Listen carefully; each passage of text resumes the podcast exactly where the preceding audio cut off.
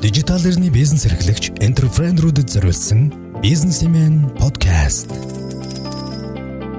Сайн байцгаана сонсогчдоо бизнесмен подкаст эхэлж байна. Подкастын өнөөдрийн дугаарт Saba Consulting хэрэглэгчийн зөвлөх үйлчлэгээний компани захирал хэрэглэгчийн үйлчлэгийн зөвлөл саран туяа оролцож байгаа. За энэ удаагийн хөтлөгчөөр бизнесмен сайтын эрхлэгч Үнэн Батмины би санхүү чимээний үүсгэн байгуулагч санхүүгийн зөвлөх Мөнх Бадрах бас оролцож байна. Сайн байцгаана уу? Сайн байцгаана уу? За ингээд өнөөдрийн дугаараар бид нэр хэрэглэгчийн үйлчлэгийн эргэн тойронд юу болдог? Яагаад хэрэглэгчийн үйлчлэгээ байгууллагуудыг аа тэргуун игнэнд одоо бас анхаарал татах асуудал вэ гэдэг талаар эхлээд яриагаа эхлэх гэж бодож байна. За сарантиа зөвлөхөөсөө эхлээд асууя. Ер нь хэрэглэгчийн үйлчлэгээ гэж юу вэ? Одоо төрөл бүрийн салбарт одоо бүтээгдэхүүн үйлчлэгээ гаргаж байгаа хүмүүс маань мэдээж хэрэг хэрэглэгчтэйгээ сайн харилцаж сайн харилцаа үүсгэж борлуулалт нэмэгдэх гэх мэт даваа талууд гарч ирдэг байх. Энэ талаар яриагаа эхлэч гэж хүсэж байна. За тэгэхээр нөгөө хэрэглэгчийн үйлчлэгээр бид нар бүгдээрээ л ямар нэгэн компани те бараа бүтээгдэхүүн үйлчлэгийг хэрэгэлдэг, үйлчлүүлдэг. Тэгэхээр энэ болохоор нөгөө бүх хүний мэддэг ийм зүйл байдаг. Тийм. Тэгээд ерөнхийд нь зүгээр товч хэлэх юм бол хэрэглэгчийн үйлчилгээ гэдэг нь өөрөө ерөөсөө л тухайн бараа бүтээгдэхүүний хэрэглэгчд хэр төргөн шуурхаа хүргэж байгаа вэ гэдэг л айгүй энгийн тодорхойлт. Төргөн шуурхаа. Тэгэхээр төргөн шуурхаа гэдэг маань тухайн байгууллагаасаа хамаарат ямар бараа бүтээгдэхүүний хэн зориулж хүргэж байгаа юм бэ гэдгээсээ болоод айгүй харьцангуй ойлголт. Тийм 5 минутыг түргэн гэх юм уу? 5 өдрийг түргэн гэх юм уу те. Тэгэхээр байгууллага өөр өөрөө энийг бас тодорхойлно гэсэн үг. Тэгээд довчхондоо бол ерөөсө түргэн шуурхаа үйлчлэгээ үзүүлэх тэр байдлыг ер нь бол хэрэглэгчийн үйлчлэгээ гэж нэрлэдэг байгаа юм. За сарантай зөвлөх маань болохоор өөрөө энэ хэрэглэгчийн үйлчлэгийн чиглэлээр Mobicom компанид бас 10 гаруй жил ажилласан. А энд ажиллах хугацаанд 22 22 дуудлагын төв үйлчлэгийн ажлын сургаалт одоо телемаркетингийн сувгийг зах зээлд нэвтрүүлэх зэрэгт бол ажиллаж исэн бас юм туршлагатай зөвлөх байна. Тэгэхээр ер нь энэ хэрэглэгчийн үйлчилгээнд ер нь одоо уламжлалт аргууд их илүү одоо хэрэглэгддэг юм уу? Эсвэл одоо шинэ технологид суурилсан зүйлс одоо бас юу байна? Энэ талаар ярьж өгөөч. За ерөнхийдөө одоо нөө сүүлийн үед нөгөө интернет болон технологийн хөгжил одоо нэлээд огцон хурдтай хөгжиж байгаатай холбоотой байгууллагууд нөгөө онлайн офлайн гэдэг ийм загварчлал руу нэлээд шилжиж эхэлсэн. А тэгээ энэ дотроо яг хүмүүсийн нөгөө айгу түгээмэл ойлгодог нь колл центр гэдэг яриад байгаа тий алсын зайнаас хэрэглэгчтэй үйлчлэгийг хүргэх нөгөө талаасаа хэрэглэгч өөрөө цаг хугацаа болон орон зайнаас үл хамааран тухайн байгууллагатайгаа холбогдох юм боломжинд бүрдсэн. А тэгээ сүүлийн жилүүдэд нөгөө дижитал сувгууд бас нэлээх ороод ирсэн. За тэгээ нөгөө бид бүгдийн мэддэг чат нэлийн түгээмэл байгаа дээ тий чат тэгээ вебсайт байна. За Facebook-ийнхаа пэйжээр дамжуулаад холбогдох гих мэт ийм дижитал сувгууд ороод ирэхээр одоо юу болоод энэ гэхээр бидний нөгөө уламжилт буюу одоо салбар нэгжээр үйлчлүүлдэг энэ сувгнаас маань гадна технологи суурилсан ийм хэлбэр нэлийн түгээмэл буюу энийг нийлүүлээд контакт центр гэж хэлээд байгаа байхгүй юу. Тийм тэгэхээр одоо call center гэж ярих биш одоо хэдүүлээ контакт центр гэж ярих бол энэний ард бүх дижитал суурилсан сувгууд маань нэгдсэн байдлаараа зохицоор ороод ирж байгаа гэсэн үг. Тэгээд тэгэхээр энэ маань өөрөө нөгөө бит бус сууг болоод эхэлж шít те. Тийм учраас тодорхой хэмжээгээр IT-ийн шийдэл заавал орж иж бид нар энийг яг нөгөө стандарт хэлбэрээр нь ажилуулна гэсэн ийм одоо үндсэн суугийн зохион байгуулалт руу шилжиж байгаа. За Sapa консалтинг компани маань болохоор хэрэглэгчийн үйлчлэгээний зөвлөх аутсорсинг үйлчлэгийг үзүүлж гин гэж байна. Тэгэхээр танах одоо танай компани энэ аутсорсингийн чиглэлийн үйлчлэгийг хэр их Монголдо хийж байна? Ер нь энэ компани байгуулах санаагаа хэрхэн олж ирсэн бэ? Аа. За түрүү нөгөө дурдсанчлан ер нь бол ерөөсөө би нөгөө сургууль төгсөөл тэгэл Mobicom Garprast ажилд ороод тэгэл 14 5 жил баг ингээд ажилласан юм түүхтэй. Тэгээд яг хийсэн ажил нэг ерөөсөө л хэрэглэгчийн үйлчилгээнээс өөрөө ч 0 байхасаа эхлээл а манай байгууллагын хувьд ч гэсэн яг энэ үйлчилгээ маань өөрөө баг байгаагүй. Одоо колл центрийг шинээр байгуулаад ингэж явсаар бол 14 жил ерөөсөө энийгээрээ дагнаад мэрэгч одоо ганц хийж чаддаг ажил маань. Аа тэгээд яг Mobicom маань өөрөө тухайн үед нөгөө Японы бас нэлээд бас маш сайн менежменттэй байгууллагын хөрөнгө оруулалттай компани. Тэгээд 2009 онд Японы хөрөнгө оруулагч KDDI Evolva гэдэг яг цэвэр яг энэ колл центрийн аутсорс үйлчилгээ үзүүлдэг энэ байгууллага дээр очиж туршлага судлаад Тэгээд тэр одоо ноу хавг Mobicom хэрхэн буулгах вэ гэд энэ сургалтанд бас суралцж исэн юм бас азтай. Тэгээ яг тэрийг бид нар Mobicom-д буулгаад тэгээ Mobicom-ын анхны ер нь бол бүр анх бид нарыг Монголд анх удаа үн төлбөргүй лавлах үйлчилгээ гэдгийг яг дэлхийн жишгт нийцүүлж бол анх удаа бол гаргасан байгаа. Тэрийгээ дараа нь сайжруулад илүү гадны ноу хав болон гадны стандартуудыг одоо үйл ажиллагаанд буулгаад тэгээд дараа нь 22 одоо бол миний одоо нөгөө ажлын түүх одоо амжилт айгу уялдаатай байдаг. Тэгээ бид нар хамгийн сүүлд 2014 онд нэгдсэн үйлчлэгээний түүгээд 22 22-аа ерөнхийдөө нөгөө виртуал шоп буюу одооний энэ алсын зайнаас хэрэглэгчтэй үйлчлэгээ үзүүлээд идэвхжүүлээд зараа тий борлуулах энэ боломжуудыг ингээд нээж ирсэн. Тийм тэгэхээр яг хөө миний нөгөө ажлын туршлагаа ярихаар юусе 22 22 гэл колл центртэй айгу холбоотой байдаг. Тэгээд яг хөө энэ зөвхөн яг Mobicom-ийн үйл ажиллагаанд алсын зайнаас хэрэглэгчтэй үйлчлэгээ үзүүлэх дээр нь телемаркетинг гэдэг түрүү ярьсан шүү дээ. Тийм телемаркетинг үйлчлэгийг бас нэвтрүүлэх гэж байхдаа би 2004-өөс 2006 онд санхүү эдийн засгийн дээд сургуулийн бизнесийн удирдлагын бас магистр сурж явах үедээ миний дипломын ажил ахгүй юу. Яаж телемаркетингийг харилцаа холбооны салбарт үр ашигтайгаар нэвтрүүлэх вэ гэдэг ийм дипломын ажил бичээд тэгээ энийг баг би даасан сууг болгоод тэр үеэс хөгжүүлсээр байгаад одоо бол нэлийн им одоо коронагийн үед одоо баг гол сууг болчиход тийм тий. Тэг нөгөө хүмүүстэйг харилцаж чадахгүй байгаад идэг. Гэтэл нөгөө эрэлт маань буураагүй байгаад идэг тий. Тийм тэгэхээр тэгж ер нь бол яг хөгжүүлж исэн юм туршлагатай. А тэгэд Mobicom-оос гадна бас нөгөө төр хувийн хөвшлийн хамтын ажиллагааг дээшлүүлэх гээд Mobicom өөрөө нийгмийн хариуцлагынхаа хүрээнд бас маш олон ажлууд хийдэг. Тэрнийхээ хүрээнд Улаанбаатар сонсож гин гэдээ бас юм нийслэлийн лавлах үйлчилгээ, нийгмийн даатгалын бас юм лавлах үйлчилгээг ер нь бол нэвтрүүлж исэн. Тэгээд тэр үедээ яг энэ хийсэн ажиллаараа бас яг нөгөө Австралийн засгийн газрын тэтгэлэг байдаг шүү дээ тий нөгөө тэрний категори нэгт өргөдөл гаргаад. Тэгээд бас энэ хийсэн ажил манаас улс нийгэмд болон байгууллагад маань өвөжтэй байсан гэж үнэлэгдээд тэгэд би 2015 оноос 2017 оныг дуустал Австралийн Монош их сургуульд MBA хийсэн байгаа.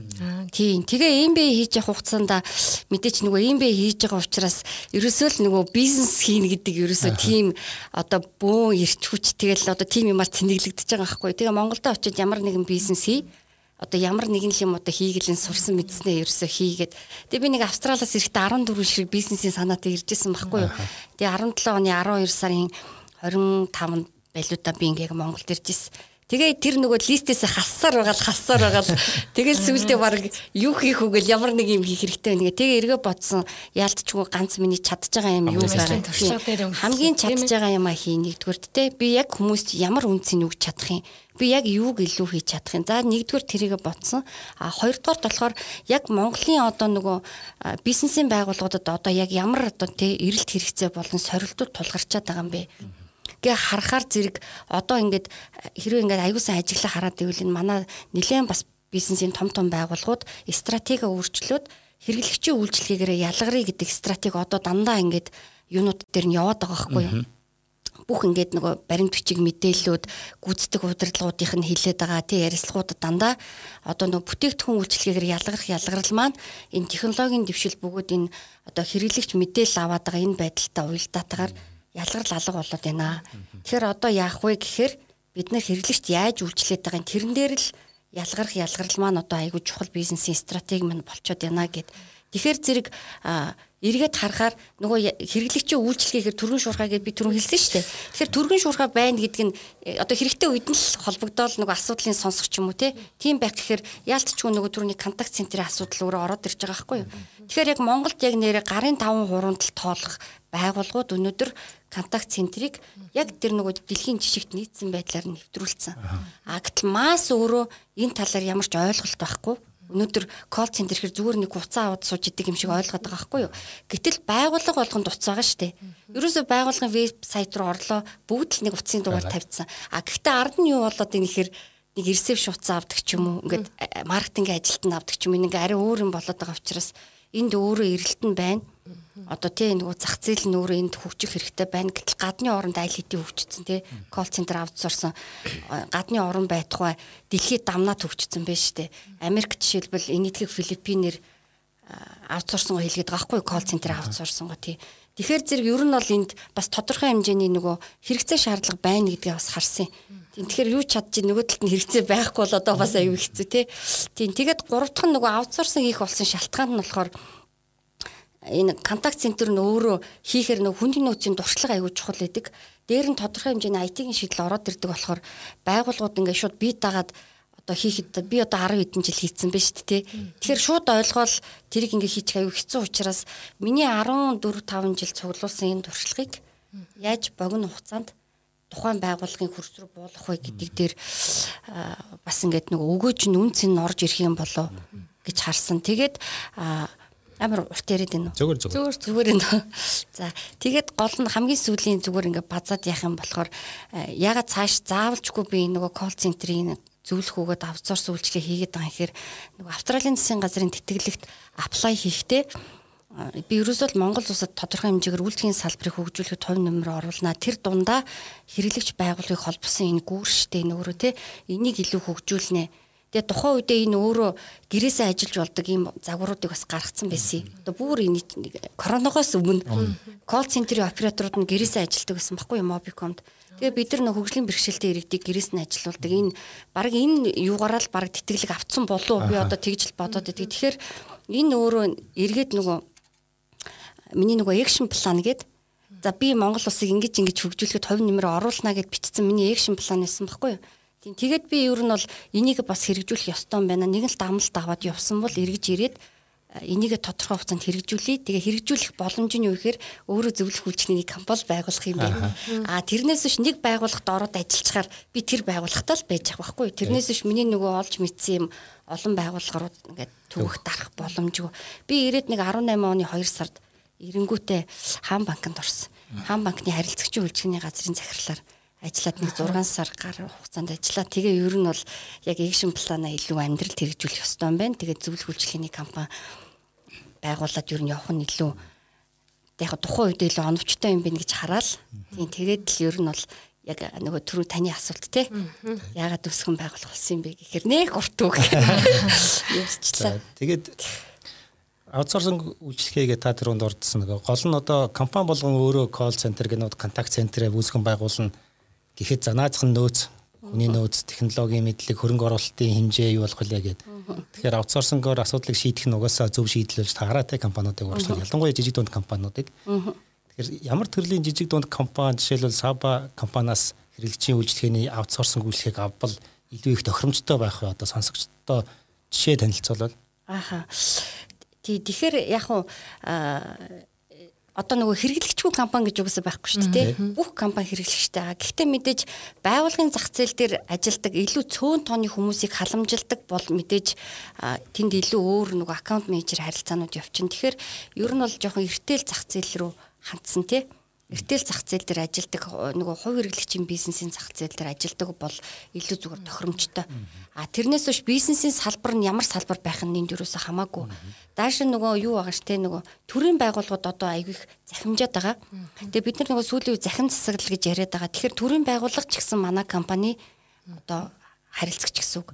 Тэгээд яг хаа дашрам дуртад бид нэр дөнгөж сайн нөгөө шахмал төлшгээд сая бид хэд нэг 9 сараас нөгөө сайжруулсан шахмал төлсөж хэрэглэлээ шүү дээ. Тэрэн дээр яг аутсорсингийнхаа яг юугаар ажилласан. Яг нөгөө удирдлын шин чанартай. Тэгээ маш түргэн хугацаанд яаж хүмүүст энэ талаар мэдээлэх вэ? Нөөрөө бас нэлээд том төсөл боллоо шүү дээ. Тэгэхээр арийнхын колл центрийг манай компани хийсэн байгаа. Тий. Тэгэхээр бизнесийн чиглэл ерөөсөө хамаагүй. Тийм байна. Тий мастл үйлчилдэг бол гэсэн үг. Тийм. За тэгээд түрүүн та нөгөө ярьсан нөгөө төсвөн мөнгөний асуудал гээд Тийм тэгэхээр зэрэг яг хуу том байгууллагууд бол тодорхой хэмжээгээр дагнсан байдлаар ингээд аутсорсон авчиж болно. Гэтэл жижиг дунд байгууллагууд яг түрүүн таны ярьсанчлан өөрсдөө IT судлаал тэгэл нөгөө тэрийг ингээл ойлгохгүй бол тий тэрэнд нь мэдээж тодорхой хэмжээний хөрөнгө оруулалт төсөв шаардна. Дээр нь ажилтнаа сургана гэдэг асуудал байгаа. Өөр яалтчгүй ард нь хүн ажиллаад байгаа учраас Тэгэхээр нөгөө сүүлийн үед ер нь бол одоо дэлхийн нийтэд нэг юм sharing economy гэдэг нэг юм ойлголт гарчаад байгаа шүү дээ. Тэ нэг юм хуваалцсан тий. Бага юм а илүү гараад байгаа юм а бусдад ингээд бас хуваалцчихна гэд. Тэр загварыг ерөнхийдөө байгууллага дээр нэлийн хэрэгжүүлэх юм юутай бид нэр энэ жил ажиллаж байгаа. Тэгэхээр жижиг дундууд маань манах нэг юм shared загвар гаргаж байгаа байхгүй юу? Shared call center гэсэн үг. Тэгэхээр дундаа л нэг юм хаб маягийн Тийм тэгээд тийм тэр дундаа э, техник хангамжийнхаа зардлыг ширэлчин ажиллах оператораа ширэлчин. За тэгээ манай нөө хавгаас баг ингээд өнгө авчин шууд авчин бид нар баг ингээд зүглөөд энийг ингээд зохион байгуулчих ингүүл зүгээр юм байна гэд. Тэгээ манай сургалтын мониторингийн систем рүү ороод ирнэ гэд. Нилээн байгууллага бол өөрөө хийснээс одоо нэг өртөг зардлын хувьд ч а үйлчлэгээний чанарын хувьд ч хамаагүй юм агсан төвшөнд байхаар ийм шийдлүүд дээр ажиллаж байгаа. Тэгээд 21 он гэхэд бол энэ үнэхээр одоо нөгөө төгс хэлбрээрээ зах зээлд гарна. Одоогор ингээд дорчлтын ингээд юунда яваад байгаа юм. Шахмал төвшний сая жилийн хэрэглэн дээр анх нөгөө ард нөгөө контакт центрээр нь ажилласан байна шүү дээ. Тэгээ тэн дээр төсөөлжлэн л да одоо хэцүү харилцагч нар их байсан бах та тэгээ одоо гомдол санал тавих ч юм уу эсвэл ер нь аливаа бизнес дээр чинь нэгдэг да харилцагч нар гомдчихоо шууд нөгөө компани руу хандна хин таарсанд нь хамаагүй гомдлоо хэлнэ. Тэр нь барагдсан ч юм уу ч юм уу за тэгээд харилцагч гомдсон уу юу гэдэг айгүй магадгүй тэр бизнесийн эзэн мэдээчгүй өнгөрцөн байх ш талтай байх гэж байна те тэгэхээр тэр талын туршлага одоо хэцүү харилцагчтай яаж харилцдаг. Тэр хэцүү харилцагч миний төсөлж байгаагаар одоо хэрвээ ингээд мэрэгжлийн контакт центр руу хандаад гомдлоо саналаа хэлээ тэр нь шийдэгдчих юм бол бизнес дээрх дарамт шахалт нь харьцангуй бага мөртлөө харилцсан гомдохгүй үлдчихэж шиг байна үү тиймэрхүү талаас нь. Тийм яг үнэ. Тийм тэгэхээр нөгөө түрүүн би нөгөө дэлхийн жишгт нийцүүлсэн гэд нэг үг яриад штэ. Тэгэхээр тэрэн дээр нэг юм байгаад байгаа юм. Бид нар одоо сүүлийн үед нөгөө энэ IT-ийн шийдлийн тусламжтайгаар үйл ажиллагаагаа маш боддоор тоон байдлаар ингээ хэмжих боломжтой болсон. Тэгэхээр контакт центрт хамгийн ихний хэмжүүр үзүүлэлт нь нөгөө first call solution буюу хамгийн ихний хандлтаар асуудлыг шийдэх чадвар. Тийм тэгэхээр нөгөө хэцүү хэрэглэгч ороод ирэхээр бид нар нөгөө хэрэглэгчийн үйлчлэгийг гэдэг түргэн шуурхаа гэдэг түрүүн ярьсан. Тэгэхээр ороод ирэнгүүт нь асуудлыг шийдэх юм бол нөгөө уурлах байгаа зүйл чинь даймжрахгүйгээр цаашаа нэг явахгүйгээр тухайн үед ингээ асуудал маань шийдэгдчихээр нөгөө нэг уул нь хэцүү хэрэглэгч гэж байхгүй л дээ. Ягаад тэгэхээр нөгөө байгуулгын маань процесс өөр амар тодорхойгүй. Тэгээд ажилтан маань тухайн үед ямархуу байдлаар ажиллах ёстой юм гэдэг нөгөө зураглал өөрөө бас байхгүй. Тэгэхээр нөгөө хүмүүс маань ингээд яхаа мэдэхгүй ингээ хоёр талд асуудал үүсэж байгаа байхгүй юу. Тэгэхээр бид нар энэ дээр яадгүй гэхээр мэдээж түрүүн ярьсан уу шахмал түлш нэлээд л бас асуудал үүссэн шүү дээ. Машин том асуудал үүссэн. Тэгэхээр зэрэг энэ дээр бид нар операторууд маань тухайн ингээд нөгөө хэцүү хэрэглэж мэдээж гинт гинт өөр юм ярихгүй штэ. Тэгэхээр тодорхой үүсч болох нөгөө кейсүүдээ маш сайн наан бэлдээд тэгээд нөгөө бид нар нөгөө IT-ийн шийдэл ашигладаг ярьсан штэ тий. Тэгэхээр нөгөө сүүлийн үеийнхэн манайхан CRM гэхээр аюулсаа ойлгоод байгаа. CRM дотор нөгөө knowledge base гэдэг одоо бахан англи үг хэлчихлээ. Тий. Нөгөө дотор нь ингээд нөгөө оператортой зориулсан бүр ингээд ярианы скриптийн цаанаас нь ингээд оруулаад яг хэцүү хүн яг ингээд ороод ирвэл яг ингэж ингэж хэлээрээ бүр ингээд аргачлууд нь ингээд удирдаад явцдаг учраас тэн дээр нэг 10 хүн ингээд сууж ялаа хэд яг нэг хүн шиг тухайн асуудалд хандах байдал нь бид нэр технологийн тусламжтайгаар оператораа ингээд удирдна За нэгдүгээр тийм хоёрдугаарт бид нар нөгөө байгууллагууд дээр бас нэг зарим байгууллагууд бол байдаг. Хэцүү хэрэглэгтэй харилцах үед нөгөө ажилтнаа эрх мэдэл шилжүүлэх асуудал.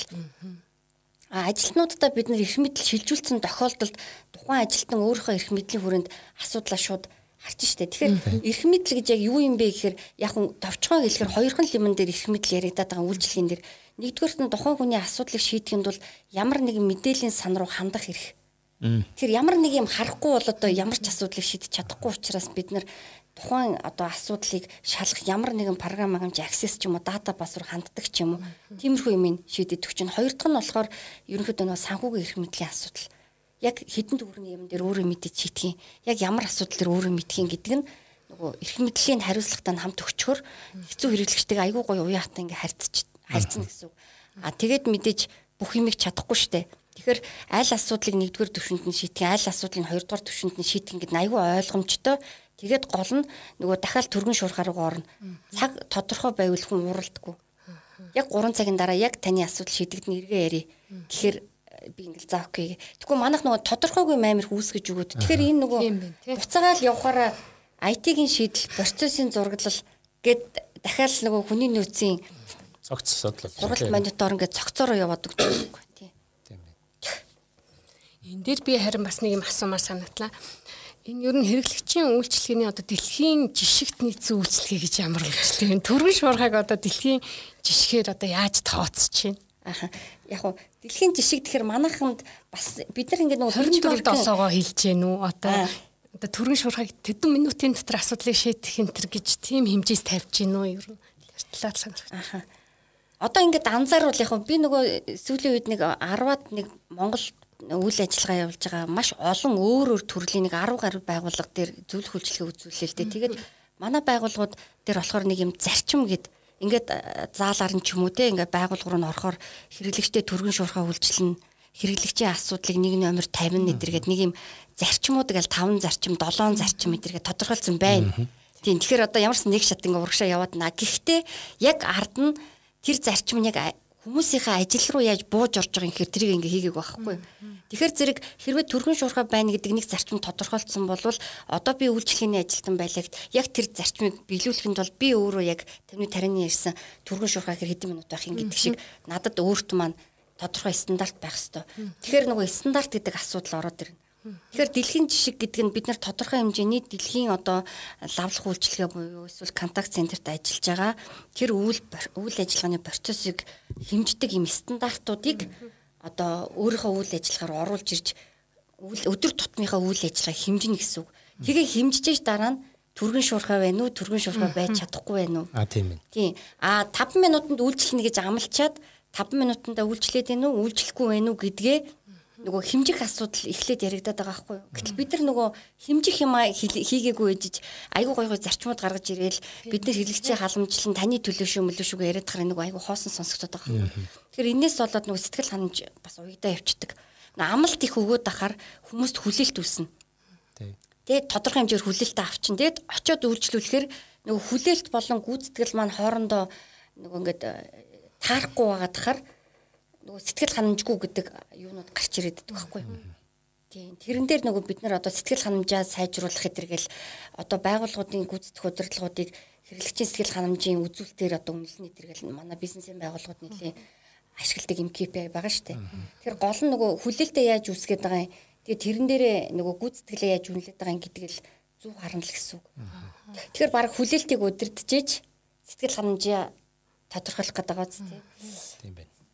Тийм. Тэгээд нөгөө дэлхийн жишг гэхээр юу хэлээд байгаа ингээд асуусан шүү дээ.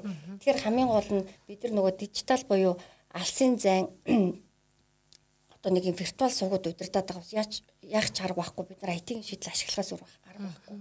Гэтэл нөгөө дийлинх маань юу гэж ойлгоод байгаа вэ гэхээр гол одоо нөгөө саад бэрхшээл маань юу байгаа юм гэхээр нэг утас байла, нэг дугаар байла, ард нь нэг ресепшнээ давхар зогсоогоод биц ахуулах гэж ойлгоод байгаа байхгүй юу. Тийм. Тэгэхээр зэрэг уул нь ийм биш ээ. Тэгээ ард нь яг дуудлага хуваарлтын үндсэн технологи ашиглана. Дуудлага маань яаж хуваарлагдж орж ирэх юм тусдаа дуудлага хүлээж авдаг, хуваарилдаг, операторынхаа гүйцэтгэлийг хэмждэг.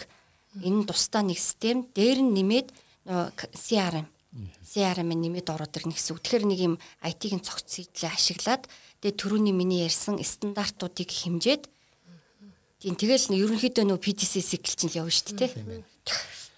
Одоо үйлчлэгээний байгууллагууд голцоо харагдаад байгаа тийм. Манайх бас нөгөө санхүүгийн зөвлөх компани. Тийм тэгээд нөгөө үйлчлэгээний компанидаа зөвлөгөө өгөхдөө за танах жишээ нь одоо энэний харилцагч нараас тэдэн удаагийн борлуулалтаар ийм орлого хийсэн байна. Энэ борлуулалтын ажилтны чинь орлого олсон ашиг бүтээмж юм уу юм байна гэж үзүүлэх шаардлага гарахаар аа нөгөө бүртгэл нь CRM одоо тодорхой юм систем ажиллахгүй болохоор их төвхт хүндрэлтэй байдалтай тохиолддог л доо. Наазах нь одоо жишээ нь харилцагч хэдэн удаа дуудлага хийж захиалга өгөө захиалга намжилттай болсон уу? А эсвэл үйлчлэгээний компани байлаа хэд одоо борлуулалтын ажилтан дээр тухайн харилцагч хичнээн удаа холбогдоод байна. Тэр нь гомдол санал байсан уу?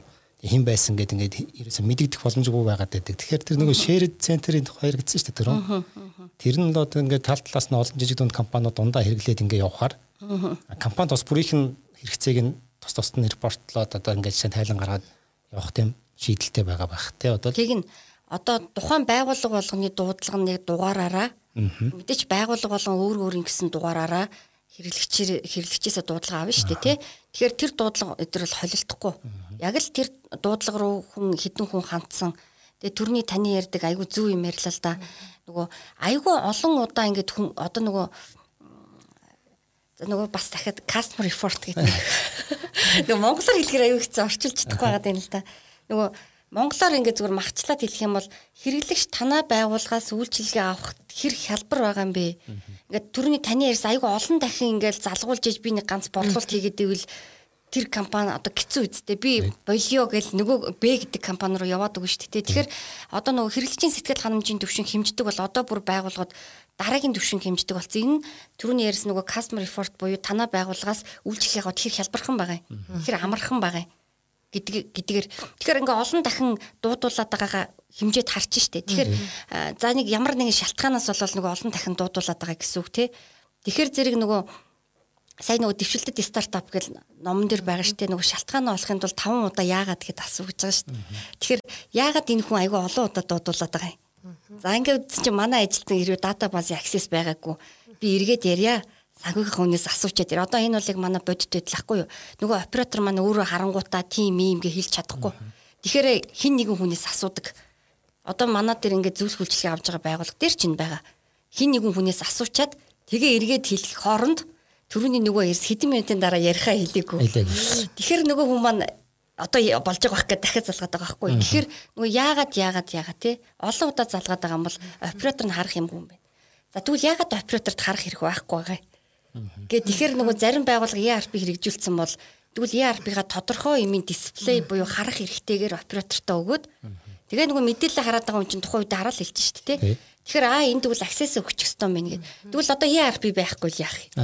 Нөгөө CRM та өөрөө түрүү ярьсан шүү дээ нөгөө байгууллагын бүртгэл алга гэдэг. Тэгэх юм болгүй ядаж одоо бүр чадахгүй л Excel дээр хүртэлтэй бүртгэл хэрэгтэй. Тэгээд тэрийг нэг control F дарж мараад хайдаг ч юм уу тий. Гэх мэтчлэн ингээл явсаар байгаа л ялдчихгүй нөгөө автоматжуулалтын асуудал руу яваал орчин. Тэгэл хэрэглэгч болгоныхоо асуугаад байгаа асуудлуудыг бичээл ах юм бол дараа нь эргээ ороод ирэхэд нөгөө үндэ ч гэсэн амар гэсэн. Тэгээд манай нөгөө бизнесийн нөгөө гүйцэтгэх удирдлагууд бас нэг юм харахгүй байгаа юм. Нэггүй ингээ олон дахин залгаад ахаар гэтээ яг үйлчлэгээ аваад нь штэ. Гэтээ тэр нь тухайн байгуулд аягүй том зардал гэдгийг харахгүй байгаа байхгүй. Яг хоёр талын өнцөг байгаа даа. Нэг нь хэрэглэгч харилцагч хэр их хялбар байдлаар тухайн үйлчлэгийг аваад байгаа гэдэг нь нэгдүгээр хэрэглэгч талаас а гэтэл байгууллага талаас анхных нь хандлтаар тухайн хүнд үйлчлээ дэвэл нөгөө зардал нь аягүй хэмнэлттэй байхгүй уулна Нэг хүн дуул нэг л удаагийн дуудлагаар үйлчлэх гэдээсэн чинь 5 6 залгаад тахаар яах юм. Нэг л хүнтэйгээ ингээд зуралдаад ийн гэсэн үг. Тэгэхээр нөгөө байгууллага дотор хамгийн том зардал чинь бас тодорхой хэмжээр хүний нөөцийн зардал явж идэг тий. Тэгэхээр бид нар магадгүй 3 хүн хийх ажлыг магадгүй өнөөдөр 6 хүнээр л хийж байгаа. Ер нь бол тийм. Тэгэхээр зэрэг нөгөө төрний олон дахин давтаад байгаа нь эргээд байгууллага ч гэсэн уурд уулын зардлын менежмент талдаа яг энийг ингээд нөгөө IT-ийн шийдлүүдэд ашиглаа явуул илүү тийм. Тэгэхээр зэрэг бид нар нөгөө шэрэд хийх гээд байгаагийн давуу тал нь ерөөсөө тийм аль болохоор тухайн байгууллага өөрөө лавлах үйлчлэгийг ажилуулснаас чадвал хямдхан чадвал а чадахгүй ядаж яг адилхан зарлаар гэхдээ илүү өндөр түвшинд үйлчлэгээний чанартай тэгээд үйл ажиллагааг айгүй боддоор илэрхийлэх байдлаар хамтарч ажиллах. Тэгээ манай байгууллагын ураа болохоор хамтдаа хөгжлийг бүтээгээд Тийм тэгээд нөгөө эн чинь ингээд нөгөө бэлэн байдаг ингээд далах шиг ингээд зарчдаг үйлчлэгээ биш учраас эхлээд бид нар дизайнчлал хийгээд танаа байгууллагад лавлал үйлчлэгээ нь ямар хуу байдлаар ажиллах юм гэдгээ дизайнчлаад тэрийгээ нөгөө хэрэгжүүлээд ингээд хянаад ингээд нэг юм тодорхой процессор явахаар энэ нэг жижигхэн төсөл шиг болчдөг юм бол тийм.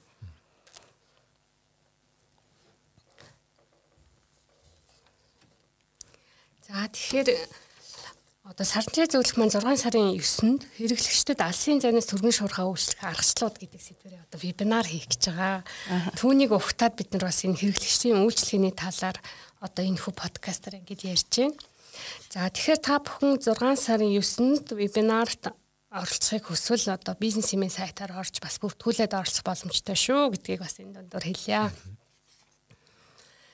За ер нь энэ хэрэглэгч Гэтэ сайн үйлчлэл нь одоо борлуулалтаа нэмнэ гэсэн зорилготой жижиг дунд одоо бизнес эрхлэгч хувь хүмүүс бас олон байгаа бах тий. Тэдгэр хүмүүс мэдээч хэрэг одоо яг нэг компаниас аутсорсон үйлчлэг авчих хэмжээний хөгжөөгүй бас тийм одоо бизнес эрхлэлт байгаа штэ хувь хүмүүс. Гэрээсээ одоо юу гэдэг онлайнаар худалдаа эрхэлдэг. Тэр хүмүүс ерөөхдөө одоо энэ үйлчлэгчтэй одоо эхний анх шатны зөвлөгөө өгье гэвэл одоо ямар зөвлөгөө өгөх вэ? Ааха. За анхан шатанд ямар ч байсан хэрэглэгчийнхаа бүртгэлийг л хийж эхэл. Тэ? а хин хизээ ямар худалдаа авалт хийсэн бэ? Тэрийг бол ингээд бүртгэж явах хэрэгтэй. Тэгэхээр зарим байгууллагууд бизнесийнхээ онцлогоос хамаарат тухайн хэрэглэгч нь тухайн одоо газараар давтамжтай үйлчлүүлж иж болно тий.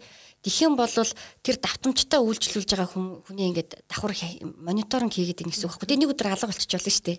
Хайж чив. Тэгэх юм бол нөгөө байнга ингээл бүртгээл за энэ саран туяа 7 хоногт нэг удаа орж ирдэг юм байна гэл ингээ бүртгээд хараад идэл саран туяаны 3 7 хоног алга болчих тий.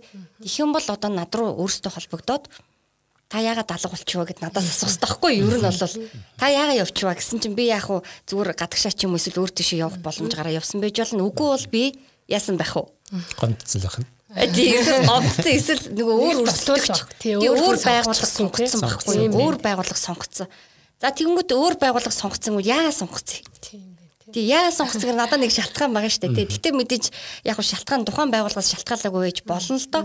Гэхдээ тухайн байгууллагаас болоод одоо би явцсан байвал тэр асуудлаа л одоо шийдэх хэрэгтэй байхгүй. Тэгэхгүй бол дараа дараагийн нөгөө баахан сараг алдах юм болно шүү дээ, тий. Тэгэхээр зэрэг нөгөө одоо сүүлийн үед нөгөө жижигч байна уу, томч байна уу хамаагүй хэрэглэгчийн дуу хоолой гэдэг нэг юм юу яваад байгаа байхгүй ойлголт. Тэгэхээр эцсийн дүндээ бид нар нөгөө хэрэглэгч зориулж л нэг бараа бүтээгдэхүүн гаргаж байгаа. Тэр нь тодорхой хэмжээний тэр хүндээ үнц нь өгөөж өгөх ёстой тий. Тэгэхээр яг нөгөө өгөөж өгөх гээд нэг юм хүнд ингээд хүрэх гээд байгаа юм нь яг өгөөд байгаа мó. Тэрийг манайхан сонсохгүй байгаа байхгүй юу? Тийм тэгэхээр зэрэг одоо тэрийг буцаага сонсох хэрэгтэй байхгүй тий. Оо хин ирээд юм авах бол хин ирээд гомдох бол гэдээ одоо ингэ суугаад байгаа. Хин ирээд гомдох бол гэтэл яг үнэндээ бид нар гомцсон хүн болгон уцаар яриад би гомдоод байна ингээ ууралдгүй штэ. Харин цаашаага олон хүнд яриа явцдаг тий. За за эднийх ямар шийдэх юм биш гэдэг гэдэг ч юм уу тий. Тэгэхээр зэрэг бид нар нөгөө одоо сүүлийн үед нөгөө проактив гэдэг байгаа юм. Нөгөө илүү өөрсдөө санаачлаг гаргаад хүмүүс руугаа ярих Одоо яг жинхэнэ корона дэрсээ коронагийн нөгөө хөл хорионы үед яг гарлаа штэ тий. Хамаг юм хаагдчихж байгаа байхгүй. Одоо яах вэ? Тэгэхээр гол нь бид нар өөрсдөө санаачлагаараа бизнесийн байгууллагууд хэрэглэгч рүүгээ хүрээд та яг юу хүсэж байгаа юм? Та бараагаа яг яаж аммаар вэ? бид нар танд хүргээд өгөх юм уу? Эсвэл манай дэлгүүр өглөө хэдий 7 цаг донгох ёстой юу? Тэр гэдэг ч юм уу. Нөгөө хүнийхээ хүсэж байгаа юм ихэлж ойлгочоод тэгээд тэрэн дээрээ уул нь үйл ажиллагаагаа удирдуул аягүй зүгээр байгаа даа байхгүй? Гэтэл манайхын одоо ингэж бодоод байгаа. Өөртөө бодоод байгаа юм. Өөртөө ингэ бодож бодож ирсэн. Ер нь ингүүл аягүй зүгээр юм бэ. Тэнгүүтээ ингээд нөгөө интернетээс ингээд янз бүрийн мэдээлэл одоо аягүй нээлттэй болчихлоо шүү дээ. Ингээ янз бүрийн юм уншиж байгаа. Тэг ингээд ингээд янз бүрийн гадны бенчмаркийн гоё гоё юмнууд ингээ уншаад Тэнгүүтээ нөгөөдхөө ингээд өөрөө мэдээ хийгээд байгаа байхгүй. Тэгэхээр уул нь бол яг яах ёстойг нь хилээд хүмүүс нь яг хэрэглээд байгаа нөгөө хүмүүс ч уул нь хилэл өгчөж байгаа байхгүй. Тэгэхээр сүүлийн үед нөгөө хэрэглэгч төвтэй байгууллага хэрэглэгч төвтэй тогтолцоо гэж дахиад өөр ойлголт гараад ирсэн. Ерөнхийдөө маркетингийн чин хандлагууд дээр. Тэгэхээр тэр нөгөө уламжилт бидний нөгөө бизнесийн байгууллагын доторх бүтцэн шүү дээ тий тэр маань арай жоохон өөр болчихж байгаа байхгүй. Тэгэхээр яг энэ юугаараа өөр байгаа гэдгийг би нөгөө вебинараараа ярина. Тийм. Мэдээж миний нөгөө вебинараар ярих юм маань ерөнхийдөө миний өөрийн практик туршлагад суурилсан яг өөрөө би амьдрал дээр одоо тий Mobicom-д ажиллах хугацаанд хийж исэн яг тэр ажлуудыг одоо байгууллагууд маань аваад ингээ хийхэд яах вэ гэдэг практик талын юм ярих учраас альч бизнесийн салбарын хүн орж ирээ сонслоо гэх тийм амир хэцүү юм бол байхгүй. А нөгөө талдаа би нөгөө түрүүсэн 17 оны сүүлээр MBA хийгээд ирсэн одоо жоохон нөгөө сонсон мэдсэн манай хуучраг байгаа. Айгу боломжийн байгаа. Тийм болохоор би дэлхийн чиг хандлага ер нь энэ байгууллагууд чинь яагаад бизнесийн загвараа уламжилт орчин үеийн ингээд одоо хуваацсан байгаа уламжилт гэдэг нь одоо яг алийг нь хэлээд байгаа. Орчин үе гэхээр яг юу болж өөрчлөгдөж байгаа гэдэг дээр би нэг зарчмын хэдэн ялгаануудын сах ингээд харуулад тэгэхээр нэг тийм онол онолч их хайшин те. Ерөнхийдөө дэлхийн нийтэд ер нь бол ямар чиг бариад яваад байгаа юм? Тэрэн дээр нь одоо энэ практик нэвтрүүлсэн байгаа энэ юмнуудыг бид нар одоо нэг байгууллагаа сайн жишээ гэсэн үг шүү дээ. Нөгөө байгууллага нь яаж ашиглаж өөрийнхөө ажиллагаараа буулгах болох уу гэдэг ерөн сэдвийн хүрээнд л материалаа бэлдээд хүмүүстэй хуваалцсан гэж бодоод байгаа. Сая нөгөө яригдсан юм дээр за өөрчлөж байгаа болцоо харилцагч руугаа бол хандхад нөгөө хүн мэдээж дуудлага авна те тэндээс яаж нэгвэл танина. Харин зарим нэг компаниуд бизнесүүд маань ингээд нэг хүчээр тулгаж байна те колл центр юм уу телемаркетинг хийж байгаа нэгээд одоо жишээлбэл хаа хамаагүй хүн рүү залгаад. Жишээлбэл одоо нөгөө үндсэн өрийн телефоны компаниудын нэг маань хүртэл ингээд жишээ нь миний дугаарлууч хамаагүй ч юм уу ярина. Танд юм танилцуулах гэсэн ингээл ингээл эсвэл нэг баахан сангууд мангууд гэл шагнал өгөх гэсэн нэг ярьдэн шүү дээ. Тэр ингээд ер нь хэр явцтай одоо жишээ нь танаа бизнес руу яг ийм колл центр, контакт центр хийж जैन те. Тэгэхээр захиалга орж ирээд. Бүр цоош нь хин ч хамаагүй хүмүүс рүү хандаад ингээд мэдээлэл өгöd хоч гэхээр тэрийг одоо яаж хүргэх вэ? Хэрэгцээ нь үнэхээр байгаа бол яаж хүргэх вэ? А тэр хэрвээ явцгүй зам бол яагаад болох хэвтэй юм бас тэр бизнесийн замыг тэр рекламын замыг сонгох гэж байгаа компаниуд. Аха. Тэгэхээр яг хуу төрөний нөгөө одоо өөрсдөө хүлээгээл одоо хий орж ирэх үгээд л ингээл те онгорхоо дэлгүр байгаад тахгүйгээр айл болохоор нөгөө гадуур явж байгаа хүнийг одоо юу яа гэсэн үг шүү дээ. Өөрийнхөө бараа үйлчлэгээнд илүү татаж оролцуулна гэсэн. Тэгээд нөгөө ярихын тулд түр нөгөө таны ихний асуулт нөгөө үйлчлүүлэхээ байцсан хүн рүү ярих гэдэг байгаа шүү дээ. Тэгэхээр манайханд нэг тулгараад байгаа сорилт нь юу байгаа хэрэг дата нахгүй байхгүй юу? Хэн үйлчлүүлэхээ болсыг мэдэхгүй болохоор дата нахгүй. Тэгэхээр за дата байдаг компани ингээ ярьлаа гэж бодоход яг хөө энийг нөгөө заавал нэг юм борлуулалт гэдэг утгаар нь биш уул нь айгу тухайн хүнд аягүй хэрэгтэй гэдэг байдлаар нь бол нөгөө яриагаа өрнүүлвэл аягүй зүгээр. Шууд л ингээл яриад тийм юм зараа, ийм юм зараа, эсвэл ийм юм аваач, ийм урамшуултаа гэхээсээ илүүтэйгээр тэр хүнд яагаад хэрэгтэй юм гэдэг талаас нь эхлээд хэлэх юм бол хүн сонирхол сонсон шүү дээ. Тэгэхээр нөгөө операторын ярианы энэ алгоритм дээр нэлээх нөгөө ажиллах хэрэг гараад идэг байхгүй юу? Шууд л яриагаа ингээл дата дата дата гэд ихлүүлэх үү. Тэ нөгөө ингээ баг автомат хариуцлагчийг ярьж байгаа шүү дээ, тий. Бүр цээжилсэн. Тэхүү эсвэл нөгөө амьд харилцаа үүсгээд яг тухайн үндэ хэрэгтэй яг харилцан ярих уу гэдэг дээр бас сүүлийн үед манай компани жоохон твшил гаргая гэдэг байдлаар нэлээд энэ би болон манай одоо самтран ажиллаж байгаа энэ залуучууд маань яг ярианыхаа скриптэн дээр эхэлж аюух ажилдаг. Яг ингээ хэлэхэр хүнд аюу онцгой сонсогдож байна. Яг ингээ хэлэхэр хүн юугаасаа надад чи сонсохгүй юм байна. Яг ингэж хэлвэл аа гэд аюу сонирхоод тэгээ юу гинэ гэд тэгэхээр харин юма хэлээч гэдэг юм ин харилцан ярианы имийг аюу яахгүй бол одоо ерөөсөө ингээл автоматар ингээл уншиж байгаа байхгүй юу. Тэг яг үгүй би ч бас тэгж хийж л байсан л дээ өөрөө. Тийм тэгэл нөгөө үргэлжлэл те наадах 1 минут яриарэ. Ингээ хэлээрэ гэдгээр дата манай тим байгаа да да да гэд ингээ явчихад байгаа байхгүй. Тэгэхээр одоо нөгөө хэрэглэгч маань өөрөө айгу юу болоод юм л да. Бас тодорхой хэмжээгээр бас манайхан чинь гадагшаа дутгшаа явцсан байна. Дээр нь мэдээл харч जैन. За Монгол ч гэсэндээ өнөөдөр үнэхэр сайн үйлчлэгтэй байгууллагууд байна шүү дээ. Тэгэхээр нэг байгууллагыг нөгөө байгууллагатаас харьцуулаад байгаа байхгүй. Тэгээ би яг бас нэг өнгөрсөн 7 хоногт нэг бас манай Монголын нэлийн томоохон байгууллага дээр бас сургалт ороод тэгээд үйлчилгээ ихээр түрүүн би нөгөө ямар ч бизнесийн байгууллага төрийн байгууллагад хамааралтай гэд тэгэхээр нөгөө өөрийнхөө салбар биш үйлчилгээ ихээр өөр бизнесийн салбарын үйлчилгээний чанартай өөрийнхөө компаниг уулна харьцуулбал айгүй зүгээр.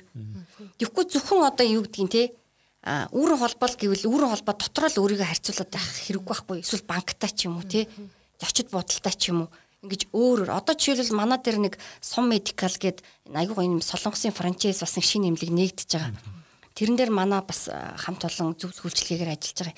А тэр байгууллага жишээлбэл одоо тэр эмнэлгийн өөрөх нь концепц болохоор өөрийнхөө одоо үйлчлэгийн стандартыг 5 оттой зочид буудлын стандартыг хэрэгжүүлж байгаа. Тэгэхээр одоо эмнэлэг зочид буудал хоёр чинь шал өөр зах зээл шүү дээ. Гэхдээ хэрэглэгчийн үйлчлэгээ гэж явахаараа ер нь бол нөгөө өөрийнхөө өрсөлдөгчийг бол өөр салбараас хайгаад ивэл тухайн байгууллага үйлчлэгийнхаа төвшөнд ч тийм илүү хөгжинэ. Тэгэхээр нөгөө бенчмарк аягүй сайн хийж сурмаар юм шиг санагдсан. Тэгэхгүй бол нэг бидний нэг асуудал байгаа нь ингэдэг байгаа юм билэ. Ингээл өөрийнхөө одоо ингээл болоод яваад байгаа. Өнөөдөр манай байгууллага болоод л байгаа шүү дээ. Тэгэхээр энэ ингээд болж гин гэж бодоол тэгэл ерөөсөө нөгөө хайрцагн дотроо л ингээл яг урсгалаараа яваа л гэдэг. Гэтэл уул нь жоохон юунаасаа гараад нөгөө байшингаасаа гараад за өөр байгууллага яг яаж ийн энийг яаж нэвтрүүлсэн байна гэдэг нөгөө судлаад өөрийгөө нөгөө бенчмаркнтайгаа харьцуулаад ингээ яваад ах юм бол илүү айгу хурдан хөгжмөр юм шиг надад бол санагдсан. Яг нөгөө ажиллаад байгаа төслүүдэд харахаар Одоо ингээл бидний яриа ингээд явах тусмаа л эргээл нөгөө дижитал одоо шилжилт те дижитал хөгжил рүүгээ эргээд орж ийн те. Байгууллага мэдээч хэрэг одоо тэр да өгдөл датагаа цуглуулаагүй бол бас л нөгөө хэцүү хэрэглэгчийн дээсэл төрөх юм бэ. Ер нь тэгээд ингээ үйлчлэгийн салбарт хараад хахад зарим үйлчлэгээний ажилтны характераас их шалтгаалдаг юм шиг те. Яг тэр бол яг янз уламжлалт дараагаар одоо ажилдаг одоо тийм хэрэглэгчтэйгээ харьцдаг хүмүүстэр болохоор яг нүүр нүүр тулсан өөрчлөгийн үед ч юм уу те тэр байдал илүү илэрч гард юм болов ингээд одоо технологи нэвтрүүлээд CRM, ERP-г ашиглаад ингээд илүү мэдээлэлтэй одоо өөртөө юмаа мэдэх тусам хувхны характер эн чинь илүү арай нэг шинжлэх ухаанчаар хандах ч юм уу те тийм хэлбэрт орж ийн гэж юу н ойлгож болж байна уу Тий. Тий яг бид нарт нөгөө одоо тэгэхэр чи нөгөө процесс бол дахин загварчлах асуудлууд яригадаад байна тий. Тий тэгээд яг одоо нөгөө энэ подкастыг хэрвээ сонсож байгаа бизнесийн удирдлагууд байвал уул нь миний вебинар айгүй хэрэгтэй. Аа тий нөгөө 6 сарын 9-нд ярих гээд байгаа сэдв маань илүү нөгөө удирдах төвшний ажилтнууд тэгээд дунд шатны менежерүүдэд а тэр дундаа хүний нөөц, маркетинг, борлуулалт, үйлчилгээ энэ салбаруудад ажиллаж байгаа хүмүүст айгүйх өгөөчтэй гэж би хараад байгаа. Ягаад тэгэхээр нөгөө биднэрт ирээд байгаа манай байгууллагад ирээд байгаа захиалга нь яг таны саяны ярьсан манай энэ хүмүүсийг инээлгэдэг гэж. Тий. Чи манай энэ үйлчлэгээний ажилтнууд тий манай энэ лавлах дээр суугаа операторуудад айгүй гой сургалт ороод өгч. Юусэн ийм л захиалга ирээд идэгий. Тэгээд нөгөө заа заа гэд тэгээ явсаар байгаад яг үнэндээ нөгөө захиалгын дагуу ямар сургалт муралт гэж явсаар байгаад эцсийн дүндээ тэр удирдлага өөрөө сургалт авах хэрэгтэй болчдөг байхгүй юу. Тий. Яагаад тэгэхээр ер нь бол зүгээр довчхондоо хэлэхээр энэ айгүй муухай гашуун чим шиг хэрнээ айгүй үнэн үг. Юугүй гэхээр удирдлага таны хэрэгжүүлээд байгаа тэр одоо тий бодлого дүрм журм одоо ашиглаад байгаа тэр дижиталыг аль төвшөнд ашиглаад байна үйл ажиллагаагаа яаж удирдах байна гэдэг ерөөсөө тэр бүх юмны нийлбэр тойл байна штэ тэр үйлчлэгээний ажилтнаар гараад байгаа байхгүй юу. Тэр яагаад инехгүй байгаа юм тэр хүн. Яагаад айгу бухимдалтай байгаад байгаа юм. Хүн ороод ирэхээр ингээд манайхан уцаа майжаад байна гэдэг ингээд тэр нэг уцын л оролдуулдаг болгомоор байна гэдэг байгаа юм. Тэгэхээр тэр өөрөө тухайн байгууллагын баг ингээд бүх юмныг ингээд толдоод яг тэр хүнээр гаргаад байгаа байхгүй юу. Тэгтэл тэрийг манайхан анзаарахгүйгээр нөгөө өөрт нь биш энэ ажилт нь л болохгүй байх гэж хараад байдаг. Гэтэл яг үнэндээ удирдлага өөрөө тухайн ажилтныг инээлгэх тэр ажлын нөхцөл боломжийг бүрдүүлсэн юм уу? Тэ? Ингээд нэг хүн гомдоод ороод ирэхээр нэг юугаач харж чадахгүй бэлтгэнээл ингээд загнуулаад тэгээ загнаад тахаар нөгөө хүн энийгээ тахаар нөгөө юу нэгээд байгаа чи ингээд загнадаг тэ. Тэгэл чи хэлэлтэй чи ингэлтэй гэх тэгэхээр нөгөө их мэдл нь байхгүй яг яаж шийдэх нь байхгүй. Тэгэхээр яг үхэр юу гэж хэлдэг вүлээ? Манайх юм дөрөн журамтай маа Гэл тэгин тэгвэл нөгөө хэрэглэгч танаа дөрөн журам ямар хамаатай юм бэ? Би одоо асуудлаа шийдвэлмээр байна. Тэгэхээр тэгж хэлээ сууж юмэргүй байхгүй юу? Тэгвэл энэ тохиолдолд дөрөн журамтай гэж хэлхийн оронд дараагийн арга хэмжээгээ тэр хүнд санал болгоод нэг тодорхой нэг шийдэл санал болгох ёстой шүү дээ. Тэгтэл тэр ажилт нь тэр нь байхгүй л байгаа байхгүй. Карман дотор нь ч байхгүй л гэсэн үг. Тэгэхээр нөгөөх нь бүтэлцээл өөр яадаг ингэж суучдаг. Тэгээ явсаар байгаад нэг удирдлага заа за би юм харах хэрэгтэй юм байна Би дахиад энэ тодорх бүтцээ харах хэрэгтэй юм байна. Процессоо харах хэрэгтэй юм байна. Журмаа харах хэрэгтэй юм байна. Тэгээд дахиад ингэж явангууд хэрэглэгчийн үйлчлэгээ ярьж эхэлснэ. Сүүлдээ энэ нөгөө хүний нөөцийн асуудал руу яваад орчдөг. Тэгээ манайх өөрөө нөгөө хүний нөөцийн бас айгүй мундаг эксперт ажиллаж байгаа. Тэгээ энэ нь болохоор нөгөө ажилтнууд өөрөө гүйцэтгэлийн үнэлгээний системээр үнэлэгдээд илүү нөгөө бодит бүтээмжэн дээр суурилсан. А тэр нөгөө цалин хөлсний бодлого руу ингээ яваад орчхоор одоо нөгөө хүн яах вэ? Хүн ороод тэр айлхор энийгээл айлхор нэг нийгэм зарах биш нэг гурван юм зарчихсан гэд. Ягаад тэгэхээр тэр нь өөрийнх нь цалинтай айгу уялдаад байхгүй юу? тэгэхээр илүү бүтээмжинд суурилсан илүү нөгөө нэг чанарт суурилсан тэр тогтолцоог хайтагийн хэрэгжүүлээл. Тэгээ тэр нь хамгийн гол нь түрүү нөгөө дижитал гэл түрүүн бахан ярьсан те. Гол нь яг бодитоор хэмжигдэх ёстой.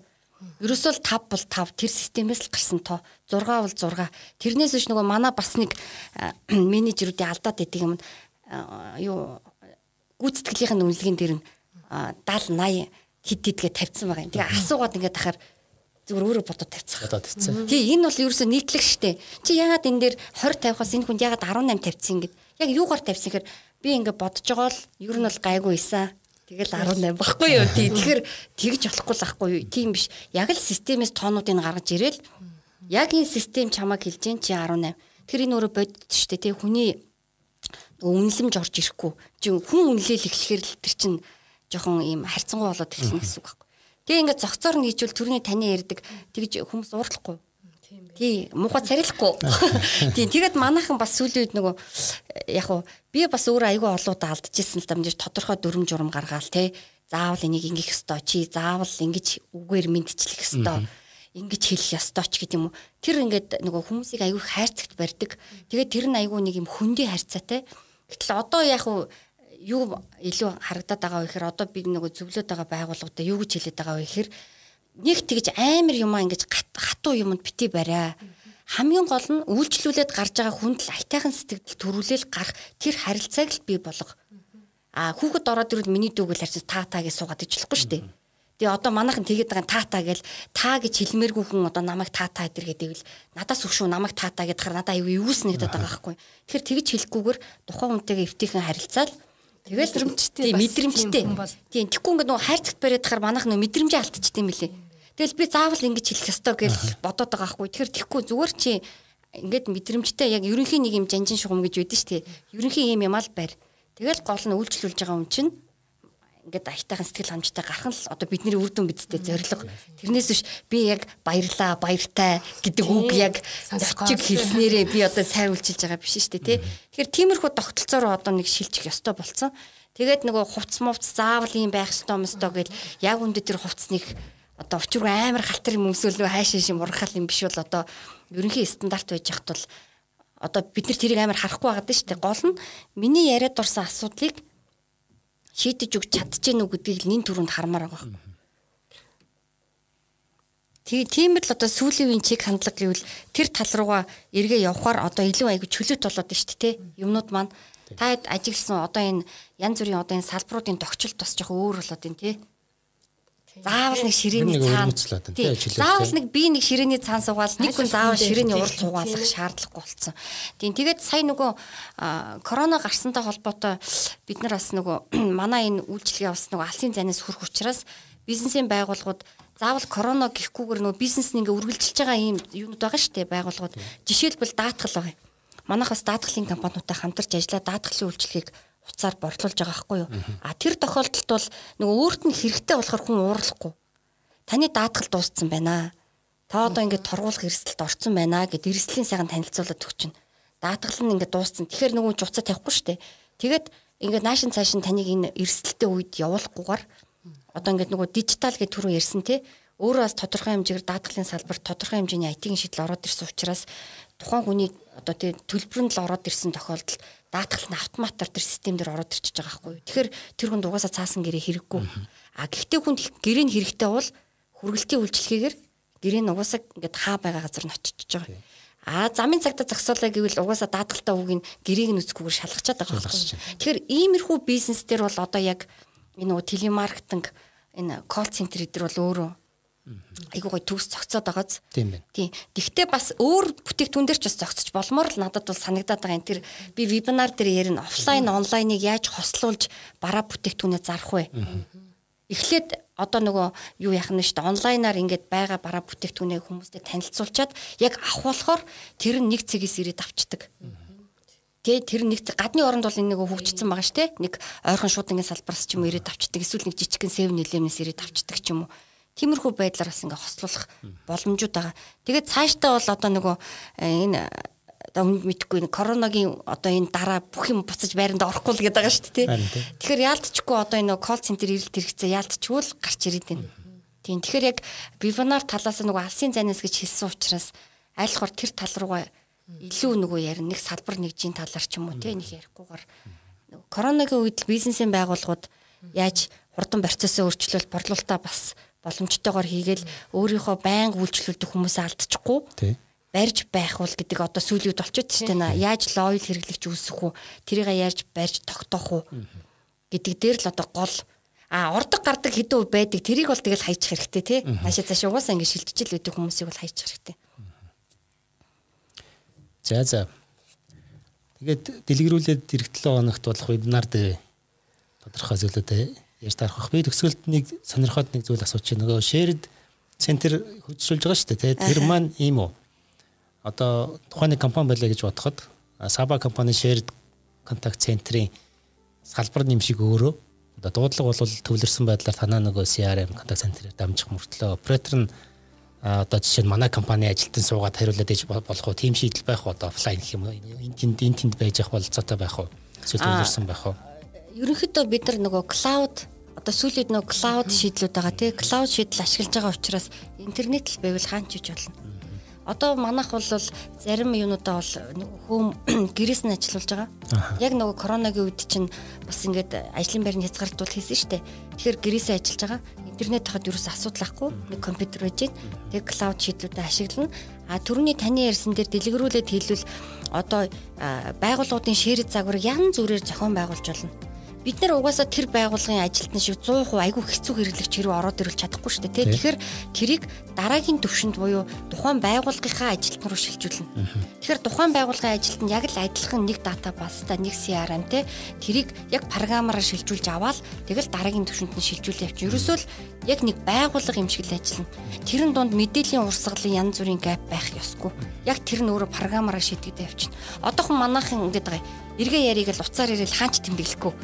Тий асуухаар яад нэхэр менежерээс асууна гэд. Юугаар асуух вэ? Гар утсаар асуу. Тэгээ менежер чи юу гэхээр эргээд хэлнэ. За эн чи хаана нэхэр хаанч яахгүй.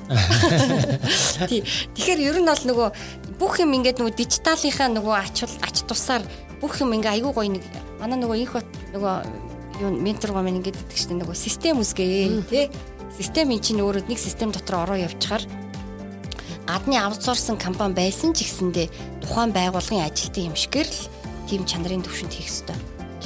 Тийм тэгжээч л нөгөө аутсорсон гав шүү дээ тий. За баярлалаа. За баярлалаа. За ингээд подкастаа нэглэе. Дижитал эрхний бизнес эрхлэгч энтерпренерүүдэд зориулсан бизнесмен подкаст.